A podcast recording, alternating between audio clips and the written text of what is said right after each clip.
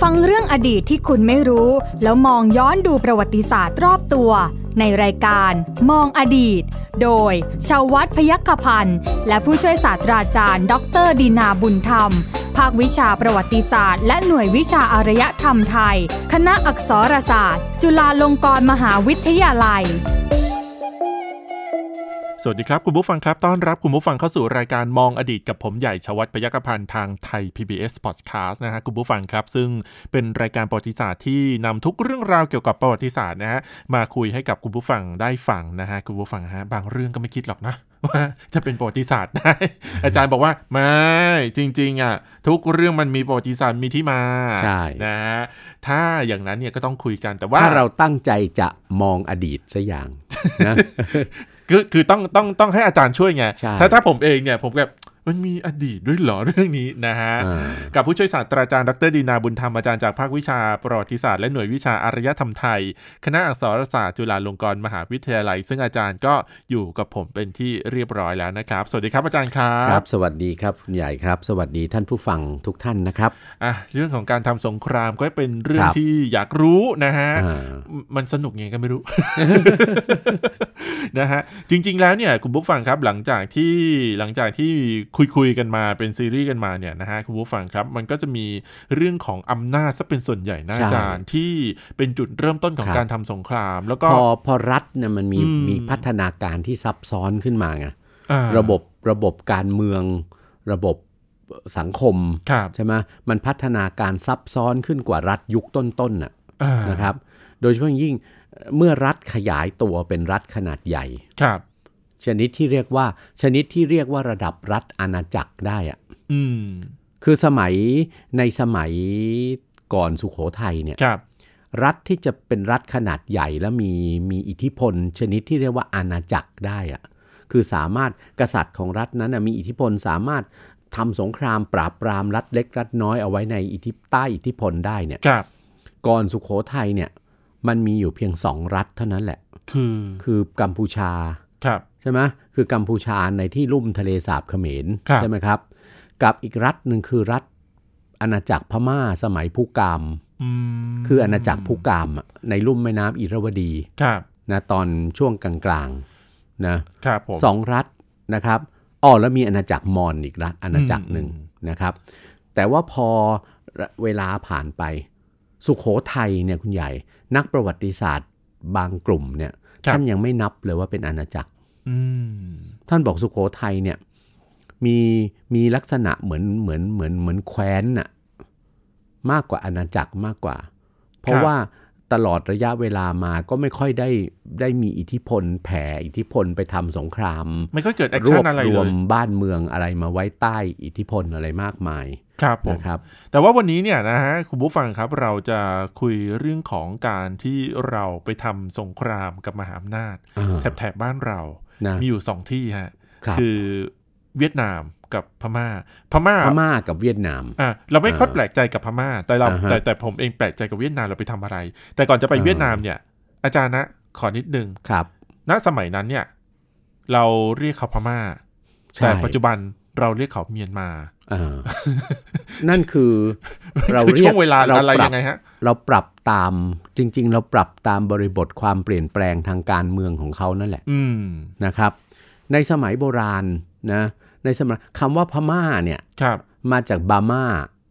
บามาคือคำที่คนพม่าเขาเรียกตัวเขาเอง อืม ตั้งแต่สมัยโบราณ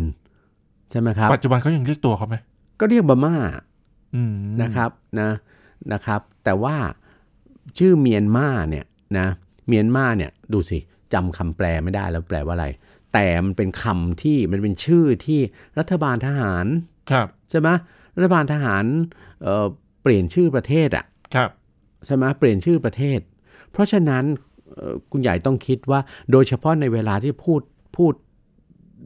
เกี่ยวกับประวัติศาสตร์ ครับ โดยนักประวัติศาสตร์ อืม นะครับ ก็จะไม่นิยมเรียกเรียกพม่าในสมัยสมัย ก่อนนู้น ก่อนเปลี่ยนชื่อ อ่า ใช่ไหมเอางี้ดีกว่าหรือยุคโบราณถอยไปไกลยุคโบราณว่าเมียนมา อืม ใช่ไหมเพราะว่า กษัตริย์พม่าในสมัยโบราณ พระเจพระเจ้าอโนรธาในสมัยผู้กามก็ดี พระเจ้าตะเบงชเวตี้ พระเจ้าบุเรงนอง หรือพระเจ้าอลองพญาเนี่ยนะครับ ครับ ท่านก็ไม่เคยเรียกบ้านเมืองท่านว่าเมียนมา อืม ใช่ไหมเพราะฉะนั้นเพราะฉะนั้นในในสมัยนั้นพอเรากล่าวถึงประวัติศาสตร์พม่าในสมัยนั้น เราก็เรียกพม่าสินะครับ ครับ นะเอ่อ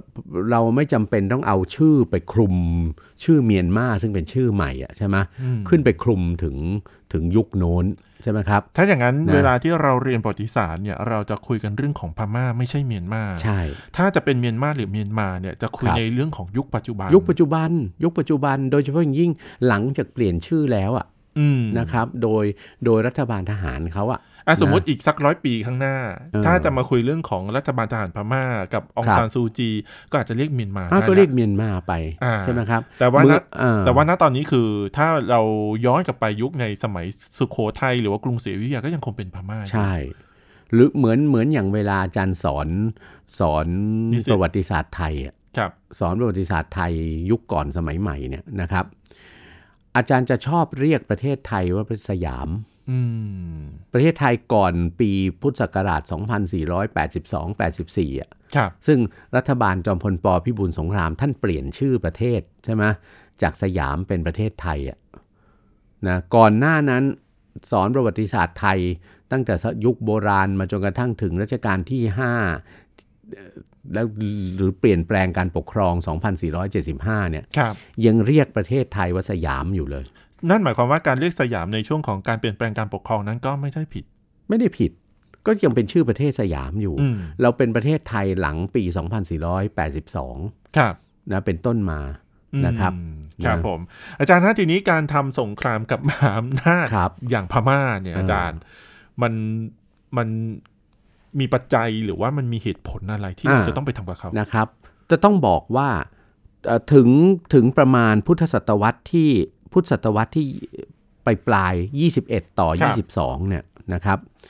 บนแผ่นดินใหญ่เอเชียตะวันออกเฉียงใต้เนี่ยนะครับ มีรัฐอาณาจักรขนาดใหญ่นะที่ถือว่าเป็นอาณาจักรน่ะ ครับ รัฐอาณาจักรขนาดใหญ่เนี่ยอยู่ 3 รัฐด้วยกันนะครับหนึ่งคือกรุงศรีอยุธยา ครับ คืออาณาจักรอยุธยานะครับสองคือพม่า อืม พม่าในยุคราชวงศ์ตองอู ครับ นะในยุคราชวงศ์ตองอูนะครับ ซึ่งขยายอิทธิพลเหนืออาณาจักรมอญ ครับ โดยพระเจ้าตะเบงชเวตี้พระนามนี้รู้จักกันดีใช่ไหมโดยพระเจ้าตะเบงชเวตี้ซึ่งเป็นเป็นกษัตริย์ในยุคต้นราชวงศ์ตองอูนะครับ พระเจ้าตะเบงชเวตี้เนี่ยทรงผนวกอาณาจักรพม่าเข้ากับอาณาจักรมอญ ครับ แล้วก็ทรงย้ายเมืองหลวง เมืองศูนย์กลางอำนาจเนี่ยจากนครตองอูนะครับ ลงไปใช้ราชธานีของอาณาจักรมอญคือกรุงหงสาวดี ครับ ใช่ไหมเป็นเป็นเมืองหลวงของพม่าใช่ไหมเพราะฉะนั้นในยุคที่ราชวงศ์ตองอูนะครับ ยุคที่พระเจ้าตะเบงชเวตี้กับพระเจ้าเอ่อบุเรงนอง ซึ่งรัชสมัยท่านต่อกันใช่ไหม ครับ ท่านลงไปใช้กรุงหงสาวดีเป็นเป็นเมืองหลวงเนี่ย ในพงศาวดารไทยเราจึงเอ่ยพระนามกษัตริย์สององค์นี้ว่าพระเจ้าหงสาวดีใช่ไหมครับนะในขณะที่หลังยุคพระเจ้าบุเรงนองไปแล้วเนี่ย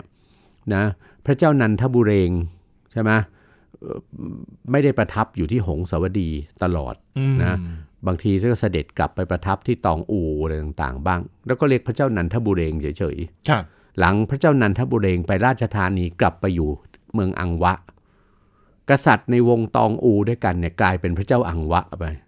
เรียกเรียก อ่า กษัตริย์ตามเมือง ตามศูนย์อำนาจ ครับ ใช่ไหมก็เป็นมหาอำนาจคนหนึ่ง กับทางฝั่งตะวันออกใช่ไหมฝั่งตะวันออกใช้ริมฝั่งทะเลจีนใต้ใช่ไหมครับของแหลมอินโดจีนเนี่ยเอ่ออาณาจักรใหญ่อีกอาณาจักรหนึ่งก็คืออาณาจักรไดเวียด อืม ใช่ไหมไดเวียด ซึ่งต่อมาก็เปลี่ยนชื่อเป็นเวียดนาม อ่า นะครับ มีไดเวียด มีสยามนะ แล้วก็พม่า พม่า ใช่ไหมนี่เพราะฉะนั้น 3 อาณาจักรใหญ่นี้นะครับ ไดเวียดเนี่ยไม่ค่อยต้องไปพูดถึงอะเพราะว่าเขาเขามีโลกของเขาที่พัฒ นาการทางประวัติศาสตร์เนี่ย ต่างจากเรา อ่าฮะ ต่างจาก จากจากบ้านเมืองอื่น ๆ บนแผ่นดินใหญ่ของเอเชียตะวันออกเฉียงใต้ ครับ เขาพัฒนาไปทางสายจีน อืม ภายใต้อิทธิพลของของจักรวรรดิจีน ครับ นะเอ่อซึ่งครองเขาอยู่เป็นเป็นพันปีอะ อืม นะครับ ครับ เพราะฉะนั้นเขาจะพัฒนาไปในแนวทางอย่างจีน แต่ของบ้านเมืองอื่นๆ พัฒนาตามแนวทางอินเดีย ครับ เป็นรัฐแบบอินเดียใช่ไหมครับนะเพราะฉะนั้นรัฐใหญ่เนี่ยคุณใหญ่ที่เกิดขึ้นรัฐอาณาจักร 3 อาณาจักรเนี่ยนะครับเขาก็ต้องมีความพยายามที่จะขยายอิทธิพลของเขา ครับ บนบนบนแผ่นดินใหญ่เอเชียตะวันออกเฉียงใต้ เช่น สยามกับไดเวียดเนี่ยต่างอ้างสิทธิ์นะว่าตัวเองมีอิทธิพลเหนือรัฐเล็ก คือ น่าสงสารจังเลยซึ่งอยู่ระหว่างกลางอะ กัมพูชาเหร คือล้านช้างกับกัมพูชา ล้านช้างก็คือที่มาของ อ่า ลา ลาว ว ของ า ลาวใช่ไหมแล้วก็กัมพูชา กัมพูชาหลังสมัยสมัยอาณาจักรพระนครแล้วคใช่รับไหม ครับ ก็ก็ก็ลดลงไปเป็นรัฐขนาดเล็กละ อื ใช่ไหม นะระหว่างพม่ากับไทยล่ะ ครับ ระหว่างพม่ากับไทยก็มีพื้นที่ที่ทั้งพม่าทั้งไทยพยายามจะแข่งกันสร้างอิทธิพล คือมอญใช่ไหม อ่า ดินแดนของพวกมอญกับล้านนา ครับ ใช่ไหมครับ ตอนใต้ ล้า กับตอนเหนื คื อ ภาค ใช่ไหม เหนือ ภาคเหนือตอนบนขอ ค ง รับ เราในปัจจุบัน ซึ่งมีเมืองเชียงใหม่ เป็น เป็นศูนย์กลาง ครับ ใช่ไหมรวมถึงอะไรครับ บรรดารัฐรัฐรัฐของคนไทยอ่ะซึ่งอยู่เหนือเชียงใหม่ขึ้นไปนะรัฐของพวกไทยใหญ่อ่ะ อืม ซึ่งปัจจุบันนี้ส่วนหนึ่งก็เป็นรัฐฉานของพม่า ครับ อีกส่วนหนึ่งก็เป็นจีนตอนใต้ ครับ ของมณฑลยูนนาน สิบส ใช่ อง ไหม ปันนา แถวแถวๆนั้น ครับ ใช่ไหมเพราะฉะนั้นอันนั้นก็คือพม่ากับสยามก็แข่งกัน อืม ใช่ไหมเพื่อที่จะมีอิทธิพล ตรงเนี้ยความซับซ้อนของระบบการเมือง ครับ ของโครงสร้างทางการเมือง เวลาเวลามีรัฐขนาดระดับอาณาจักรเกิดขึ้นเนี่ยนะครับ อันเนี้ยมีนักวิชาการตะวันตกนะท่านหนึ่งซึ่งซึ่งท่านเสนอทฤษฎีเอาไว้ ครับ นะว่ารัฐอาณาจักรบนแผ่นดินใหญ่ จะว่าแผ่นดินทั้งแผ่นดินใหญ่ทั้งหมู่เกาะของเอเชียตะวันออกเฉียงใต้เนี่ยนะครับ โครงสร้างของระบบเนี่ยนะเอาชื่อนักวิชาการท่านนี้ก่อนนะเอ่อศาสตราจารย์ O.W. Walters นะศาสตราจารย์ Walters เนี่ยนะซึ่งท่านเป็นอาจารย์ต้องเรียกว่าปรมาจารย์ เพราะว่าท่านเป็นอาจารย์ของอาจารย์อีกหลาย ๆ รุ่น อืม ที่สอนประวัติศาสตร์เอเชียตะวันออกเฉียงใต้ โดยเฉพาะ ครับ ยุคก่อนสมัยใหม่เนี่ย ครับ ท่านอาจารย์วอลเตอร์สเนี่ยท่านสรุปว่ารัฐขนาดใหญ่ในเอเชียตะวันออกเฉียงใต้เนี่ยมีระบบการการยึดโยงใช่ไหมการยึดโยงรัฐขนาดเล็ก ซึ่งเป็นรัฐบริวารของตัวเนี่ยในลักษณะที่เราเรียกกันว่าระบบมันดาล่าหรือมณฑล อืม มันดาล่าหรือมณฑลนะคือศูนย์กลางของรัฐอาณาจักรนั้น เช่น กรุงหงสาวดี กรุงศรีอยุธยา ครับ นครทังลอง คือนักเมืองฮานอย ครับ กรุงฮานอยในปัจจุบันเนี่ยนะครับ คือศูนย์กลางของมันดาล่าศูนย์กลางของมณฑลแล้วมณฑลแล้วแต่ละรัฐเนี่ยมีทั้งศูนย์กลางแล้วก็ย่อมจะต้องมีส่วนที่เราเรียกกันว่ามันดาล่าหรือนะแปลเป็นภาษาไทยว่า ปริมณฑลอำนาจ อืม ปริมณฑลอำนาจเนี่ยกระจายออกไปจาก อ่าร อบเมืองหลวง ใช่ฮะ ใช่ไหมครับ ครับ อ่าเพราะฉะนั้นปริมณฑลอำนาจนะของรัฐใหญ่สามรัฐ คุณใหญ่ดูก็แล้วกันว่าบนในเอเชียตะวันออกเฉียงใต้เนี่ยแผ่นดินใหญ่มันก็มีอยู่แค่นั้นนะ ใช่ใช่ ใช่ไหม ใช่ ปริมณฑลอำนาจมีสิทธิ์ทับซ้อนกันได้ไหม ได้ แน่นอน แน่นอนที่ดินมันก็มีอยู่เท่านั้นน่ะใช่ไหม อ่า ปริมณฑลอำนาจที่อาณาจักรอยุธยา ถือว่าตัวเองปริมณฑลอำนาจของตัวเองไปถึงเนี่ย ครับ ถึงรัฐของใครได้บ้าง อ่า ผมว่าน่าจะถึงหนึ่งก็คือล้านนาแ ล้านนา สองก็คือทางลาว ทางกัมพู ลา ชา ว กัมพูชา แล้วก็ทางตะ มอญ มอน แล้วก็ลงไปแหลมมาลายู อ่า ใช่ไหม ใช่ อาณาบ้านเมืองของชาวมาลายู ใช่ นั่นน่ะนั่นคือมันดาล่าของอาณาจักรอยุธยา ในขณะที่มันดาล่าของอาณาจักรพม่า ครับ ปริมณฑลอำนาจของพม่าในสมัยตองอูเนี่ยโดยเฉพาะในรัชกาลที่ พระเจ้าชนะสิบทิศเนี่ย ครับ พระเจ้าหงสาวดีบายินนอง หรือบุเรงนองเนี่ยมันดาล่าท่านกว้างใหญ่ไพศาลมาก ใช่ไหม อืม ท่านขึ้นไปรวมเอาตอนเหนือเนี่ยดินแดนของชนเผ่าต่างๆ ใช่ไหมทางตอนเหนือไปถึงท่านอ้างว่ามณีปุระ ซึ่งเป็นแคว้นแคว้นหนึ่งในชมพูทวีปเนี่ยนะครับ ของอินเดีย ก็อยู่ ะฮะาจาร ในของอินเดียคือคือแคว้นมณีปูของอินเดีย อ่า ในปัจจุบันเนี่ยก็เป็นของพม่า เป็นเป็นอยู่ในมณฑลของพม่านะครับ อัดสัมก็เป็นมณฑลของพม่า โอ้โหรัฐอัดสัม ใช่ เลยเหรอ รั ฮะ ฐอัดสัมนะครับ แล้วรวมถึงอะไรด้วย อาณาจักรมอญ อื ใช่ไหม ครับ อาณาจักรยะไข่ อ่า ทางตะทาง ทาง ตะวันตก ใต้ตะวัน ใช่ไห ต ม กอะฮะ และแน่นอนในสมัยราชวงศ์ตองอูเนี่ยนะโดยเฉพาะพระเจ้าตะเบงเชเวตี้กับพระเจ้าบุเรงนองเนี่ยท่านรวมเอาอาณาจักรอยุธยา เข้าไปดู เข้ามาเป็นปริมณฑลของพม่าด้วย หลังจากที่เราแพ้สงครามครั้งที่หนึ่งไหม เสียกรุงครั้งที่หนึ่งอ่ะ จริงๆอ่ะอ้างก่อนหน้านั้นอีก อืม อ้างก่อนหน้านั้นอีก ครับ นะครับ เห็นไหมว่าตรงเนี้ยมันทำให้เห็นว่า กษัตริย์อ่ะกษัตริย์ที่จะจะจะในระบบอินเดียนะ ครับ แม้แต่ระบบของจีน จีนเขาก็มีระบบจักรวรรดิ เวียดนามเนี่ยได้ระบบจักรวรรดิมาจากจีน ครับ ใช่ไหมครับนะเวียดนามถึงต้องเอ่อจักรพรรดิเวียดนามเนี่ยถึงต้องอ้าง ถึงต้องอ้างว่าตัวเองก็ต้องมีมณฑลปริมณฑลอำนาจ เช่นเดียวกัน อืม ใช่ไหม ครับ เออก็มาทับซ้อนกัน ก็ไปขยายอิทธิพลเหนือล้านช้างกับเหนือ กัมพูชา กัมพูชาอีก แต่เผอิญสองรัฐนั้นน่ะล้านช้างกับกัมพูชาในยุคที่ตรงกับสมัยอยุทธยาเนี่ยเขาไม่สู้จะยอม เขาไม่สู้จะยอมให้ไดเวียดอ้างเขาเขาง่ายๆ อย่างนี้เท่าไหร่ เพราะสองรัฐนั้นน่ะค่อนข้างจะขึ้นกับอยุธยา อืมฮ่า ใช่ไหม ด้วยด้วยด้วยเพราะวัฒนธรรมที่เหมือนกันไหมอาจารย์ โดยวัฒนธรรมใชายถูกต้อง วัฒนธรรมพุทธเถรวาท อ่า เหมือนกัน ครับ ใช่ไหมครับ ในขณะที่ของเวียดนามเขาเนี่ยเขาเป็นวัฒนธรรมพุทธมหายานกับโลกของลัทธิขงจื้อ อืม ใช่คไหม รับ เหมือนกับจีนน่ะ ครับ นะครับ แล้วที่สำคัญที่สุดความบาดหมางอะไรกันในสมัยอยุทธยาเนี่ยระหว่างอายุทยากับไดเวียดเนี่ยมันไม่มีเท่าพม่า อืม เพราะว่า ใช่ ไดเวียดหรือเวียดนามเนี่ยเขามุ่งวัตถุประสงค์เขาหันหน้าออกทางทะเลเขามุ่งแต่จะค้าจะขาย อ่า และที่สำคัญที่สุดเขาเองก็ประสบปัญหาภายใน ครับ คือคุณใหญ่ดูก็แล้วกันว่า บ้านเมืองซึ่งซึ่ง ทอดตัวยาว ทอดตัวยาว เหนือลง ยา ใต้ ว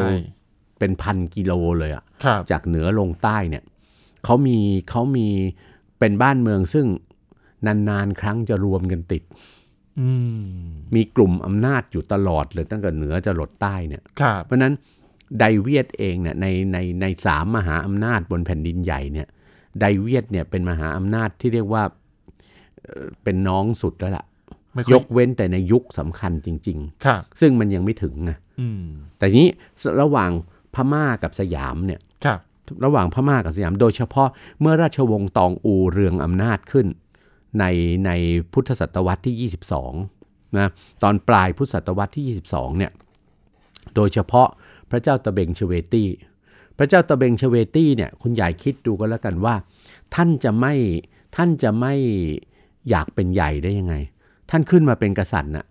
อายุท่านแค่ 22อะ อืมยังวัยรุ่นอยู่เลย โอ้โห หนุ่มๆอยู่ เลย ขอโทษจบปริญญาตรี เพิ่งเพิ่งเพิ่งเรียนจบอะ เออ ถ้าสมั ยนี้นะ จบจบปริญญาตรีอ่ะ อ่า แล้วคิดดูว่าคนวัยนั้นน่ะ ไฟแง เรากลับไป นะ คิดถึงถึงตัวเราในสมัยวัยนั้นสิว่า คนหนุ่มขนาดนั้นขึ้นมาเป็นกษัตริย์แล้วอะแล้วที่สำคัญที่สุดเนี่ย เป็นกษัตริย์นักรบด้วยอะ อืม ปราบมอญได้ทั้งทั้งอาณาจักรอะ ครับ นะครับนะมีมีมีพระเดชพระเดชานุภาพมาก แล้วยังมีใครมีขุนพลคนสำคัญคือบายินนอง ครับ ใช่ไหมซึ่งต่อมาก็ได้เป็นอะไร เป็นกษัตริย์ต่อจากพระองค์อะนะครับนะพระเจ้าตะเมงชเวตี้ถึงถึงต้องการแสดงพระเดชพระเดชานุภาพของพระองค์อะนะโดยเฉพาะอย่างยิ่งกษัตริย์พุทธเถรวาทเนี่ยนะกษัตริย์พุทธเถรวาทเนี่ยเอิ่มอยากจะมีประสงค์อยากจะจะให้ถึงสถานะของอะไรทั้งสิ้นเลย สถานะในอุดมคติในพุทธศาสนาเถรวาทคือความเป็นพระเจ้าจักรพรรดิราชอะ ครับ นะครับ ทั้งทั้งสยามทั้งทั้งพม่าทั้งสยามเนี่ยนะก็ต้องการจะสะท้อนให้เห็นว่านะต่างองค์ต่างก็เป็นจักรพรรดิราช อืม ซึ่งแต่จริง ๆ แล้วในคติจักรพรรดิราชจริง ๆ แล้วเนี่ยซึ่งเป็นคติที่ในพระพุทธศาสนาใช่ไหม ครับ เอ่อผมบอกพระเจ้าทรงแสดงไว้ในจักรวรรดิวัตติสูตรใช่ไหมคือคิงเหนือคิงอ่ะ อืม เออกษัตริย์เหนือกษัตริย์อ่ะพระเจ้าจักรพรรดิราชอ่ะ ครับ เพราะฉะนั้นมีมีมีหลายองค์ได้ไหม ไม่ได้ ไม่ได้ต้องมีหนึ่งเดียวเท่านั้นใช่ไหมครับจักรพรรดิราชต้องมีหนึ่งเดียวเท่านั้นนะเพราะฉะนั้นก็ต้องพิสูจน์สิ อืม ใครจะใครจะใครจะเป็นจักรพรรดิราชนี่คือหนึ่งในชนวน คือต่างคนต่างถือคตินี้ด้วยกันไง ครับ นะครับสงเราจึงเห็นว่าสงครามครั้งแรกๆเนี่ยมันเริ่มจากสงครามขอช้างเผือกก่อนใช่ไหม อ่า ช้างเผือกซึ่งเป็นสัญลักษณ์ของพระเจ้าจักรพรรดิไง ต้องฮะ สัญลักษณ์ของรัตนะหรือสมบัติของพระเจ้าจักรพรรดิเนี่ยนะครับนะขอช้างเผือกในสมัยพระเจ้าในสมัยสมเด็จพระมหาจักรพรรดิ ครั ข บ องของอยุธยาใช่ไหมซึ่งในที่สุดเราปฏิเสธก่อนใช่ไหมนะเอ่อพระเจ้าตะเบงเชเวตี้ท่านก็ยกมาทำสงคราม อืม ใช่ไหม ครับ แล้วก็แพ้ แพ้ก็ต้องต้องถวายช้างเผือกไป อืม ใช่ไหมพระเจ้าตะเบงชูเวตี้ก็ขอขอพระราชวงศ์ขอข้าราชการคนสำคัญของอยุธยาไปด้วย ครับ นะครับนะ หลังจากนั้นนะเราจะเห็นว่าในยุคที่ในยุคที่ที่ราชวงศ์ตองอูยังอยู่เนี่ย ครับ นะในยุคที่ราชวงศ์ตองอูยังอยู่เนี่ยนะราชวงศ์ตองอูถือถือว่าอาณาจักรอยุธยาเนี่ยอยู่ในปริมณฑลอำนาจด้วย อื ใช่ไหม เพราะฉะนั้นคุณคุณใหญ่จะเห็นว่าการที่ถือเนี่ยนะครับมีนักวิชาการท่านหนึ่งขออนุญาตเอ่ยนามนักวิชาการไทยนะครับ อาจารย์พมรีสุรเกียรตินะปัจจุบันท่านสอนอยู่นะที่ที่มหาวิทยาลัยเอ่อสงขลานครินทร์นะครับนะในวิทยานิพนธ์ปริญญาเอกของอาจารย์พมรีสุรเกียรติเนี่ยเรื่องพลวัตของสงครามไทยพม่านะครับ อาจารย์พมรีอธิบายว่าในยุคราชวงศ์ตองอูเนี่ยกษัตริย์ในราชวงศ์ตองอูเนี่ยถือว่าอาณาจักรอยุธยาเนี่ยอยู่ในปริมณฑลอำนาจ เพราะฉะนั้นเพื่อแสดงให้เห็นถึงข้ออ้างข้อนี้เนี่ยการทำสงครามกับอยุธยา ก็จะต้องเป็นการทำสงครามเพื่อเอาชัยชนะต่อพระนครศรีอยุธยาให้ได้ ครับ ต้องยกทัพลงมาตีอยุธยาใช่ไหมครับ แล้วก็รูปแบบของสงครามก็จะเป็นแบบเนี้ยไปตลอดสมัยอยุธยา อ่า คุณใหญ่เห็นไหมคือการที่พม่ายกทัพมาตีเราตลอด ยกทัพลงมาล้อมกรุงศรีอยุธยาตลอด ครับ นะกรุงศรีอยุธยาก็สู้ไปสิด้วยยุทธศาสตร์เรื่องน้ำน้ำหลากอะ อ่า ฤดูน้ำหลากอะ ครับ ใช่ไหมแต่ในรัชสมัยราชวงศ์ตองอูเนี่ยเมื่อตีอยุธยาได้แล้วคุณใหญ่เห็นไหม ในสมัยพระเจ้าบุเรงนองใช่ไหมพระเจ้าบุเรงนองตีอยุธยาได้แล้ว ซึ่งเราเรียกว่าเหตุการณ์ของการเสียกรุงศรีอยุธยาครั้งที่หนึ่งอะ ครับ นะในปี 2112เนี่ยนะพระเจ้าบุเรงนองไม่ได้แตะต้องอะไรกรุงศรีอยุธยาเลย อืม ถูกไหม ใช่ใช่ เป็นเพียงแต่กวาดเก็บกวาดทรัพย์สินอะไรต่างๆ ซึ่งอันนั้นเป็นธรรมเนียม ครับ ใช่ไหมเอ่อมหาสมบัติอะไรต่างๆ จากกรุงศรีอยุธยาเนี่ยนะกลับไปกรุงหงสาวดีนะผู้คนอะไรต่างๆด้วยใช่ไหมครับ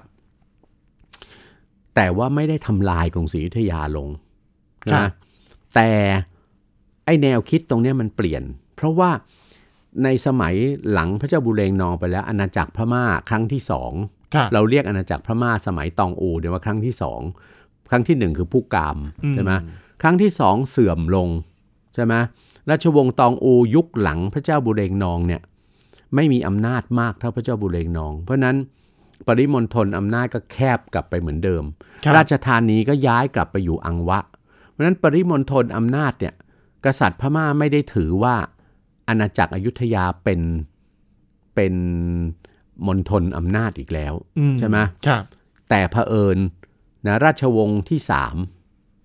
คือราชวงศ์คองบองหรือราชวงศ์อลองพญา ครับ นะขึ้นมาได้อีกครั้งหนึ่งผงาดขึ้นมาได้อีกครั้งหนึ่ง ในช่วงเวลาประมาณเอ่อพุทธศตวรรษต้นพุทธศตวรรษที่ 24นะประมาณปี 2,300 ประมาณแถวๆนั้นน่ะ ครับ พระเจ้าอลองพญาใช่ไหม สถาปนาราชวงศ์ขึ้นมา กลายเป็นกษัตริย์นักรบอีกครั้งหนึ่งแล้ว อืม นะแต่ในสมัยอลองพญาเนี่ยราชวงศ์เนี่ยกษัตริย์พม่าท่านไม่ถือว่าอายุทยาอยู่ในปริมณฑลอำนาจ แต่อยุทยาเป็นเป็นเขาเรียกอะไรนะ เป็นเมืองเมืองเป็นรัฐบ้านใกล้เรือนเคียง ครับ ซึ่งถ้าหากทำตัวท้าทาย อาณาจักรพม่า กษัตริย์พม่าถือว่าจำเป็นที่จะต้องทำไมทำสงคราม แล้วก็ทำลายให้สูญสิ้น นั่นหมายความว่าแนว นี่ คิด คือ เปลี่ยน นโยบายแนวคิดตรงเนี้ยเปลี่ยนไงนโยบายตรงนั้นก็จึงเกิดอะไรขึ้น สงครามคราวเสียกรุงศรีอยุธยา 2310 แล้วเห็นไหมว่าพอตีกรุงศรีอยุธยาได้แล้วเนี่ยนโยบายคือทำลาย ครับ ใช่ไหมครับ นโยบายคือทำลายไม่ใช่รักษาเมืองเอาไว้ในฐานะเมืองประเทศราช อืม ในศูนย์กลาง ต้องการทำลายศูนย์กลางนี้ให้สิ้นซากเพื่อที่จะได้ไม่เป็นเสี้ยนหนาม นั่นหมายความว่าแนวคิดของของของของ พม่า ของ ของ พม่าก ษัตริย์ ใน พม่า ในการแบ่งเขตแบ่งปันอะไรต่าง ๆ เนี่ยมันค่อนข้างจะชัดเจนละฉันฉันฉันจะไม่มองเธอว่าเป็นเธอเป็น เป็นมณฑล เป็นมณฑลของฉันละ อ่าเป็น แต่ อาณาเขตของฉันแล้ว แต่ อ่า ว่าเธอเธอคือเธออยู่นอกมณฑลของฉัน แล้วเมื่อใดก็ตามเธอทำตัวเป็นเสี้ยนหนาม ฉัน เธอจะต้อำงร้าย ถูก เธ ทำลาย เช่นเดียวกันคุณใหญ่เห็นไหมว่าไอ้แนวคิดที่จะจะตามตีต่อมาเนี่ย ครับ มันเกิดในสมัยธนบุรีกับรัตนโกสินทร์ด้วย อืม เห็นไหมว่าสงครามสร้างกรุงเทพได้ปีเดียว รัชกาลที่หนึ่งสร้างกรุงเทพได้ปีเดียว พระเจ้าประดุง ซึ่งก็เป็นอะไรครับ เป็นเป็นพระราชโอรสพระเจ้าอลองพญาเนี่ย ครับ ทรงทำสงครามครั้งใหญ่เลย ซึ่งตอนนั้นถ้าถ้ารัชกาลที่หนึ่งกับกรมพระราชวังบวรมหาสุรสิงหนาถท่านพลาด ก็เสียเมืองอีกครั้งแล้ว คือสงครามเก้าทัพ อืม เห็นไหมครับ ครับ อันเนี้ยคือแนวคิดของสงครามกับมหาอำนาจ สงครามกับเวียดนามเกิดในสมัยรัชกาลที่ 3 เรียกว่าอันนำสยามยุทธนะครับ แหมหมดเวลาซะก่อน นะฮะ อ่ะ หมดเวลาแล้วนะฮะ คุณผู้ฟังยังไงก็ติดตามรายการมองอดีตได้นะฮะ ทางไทย PBS Podcast นะครับ วันนี้ผู้ช่วยศาสตราจารย์ดรดีนาบุญธรรม และผมใหญ่ชวัฒน์พยกพันธ์ลาคุณผู้ฟังไปก่อนครับ สวัสดีครับ สวัสดีครับ ติดตามรายการได้ที่ www.thaipbspodcast.com แอปพลิเคชัน Thai PBS Podcast หรือฟังผ่านแอปพลิเคชัน Podcast ของ iOS Google Podcast Android Podbean SoundCloud และ Spotify ติดตามความเคลื่อนไหวของรายการและแสดงความคิดเห็น โดยกดถูกใจที่ facebook.com/thaipbspodcast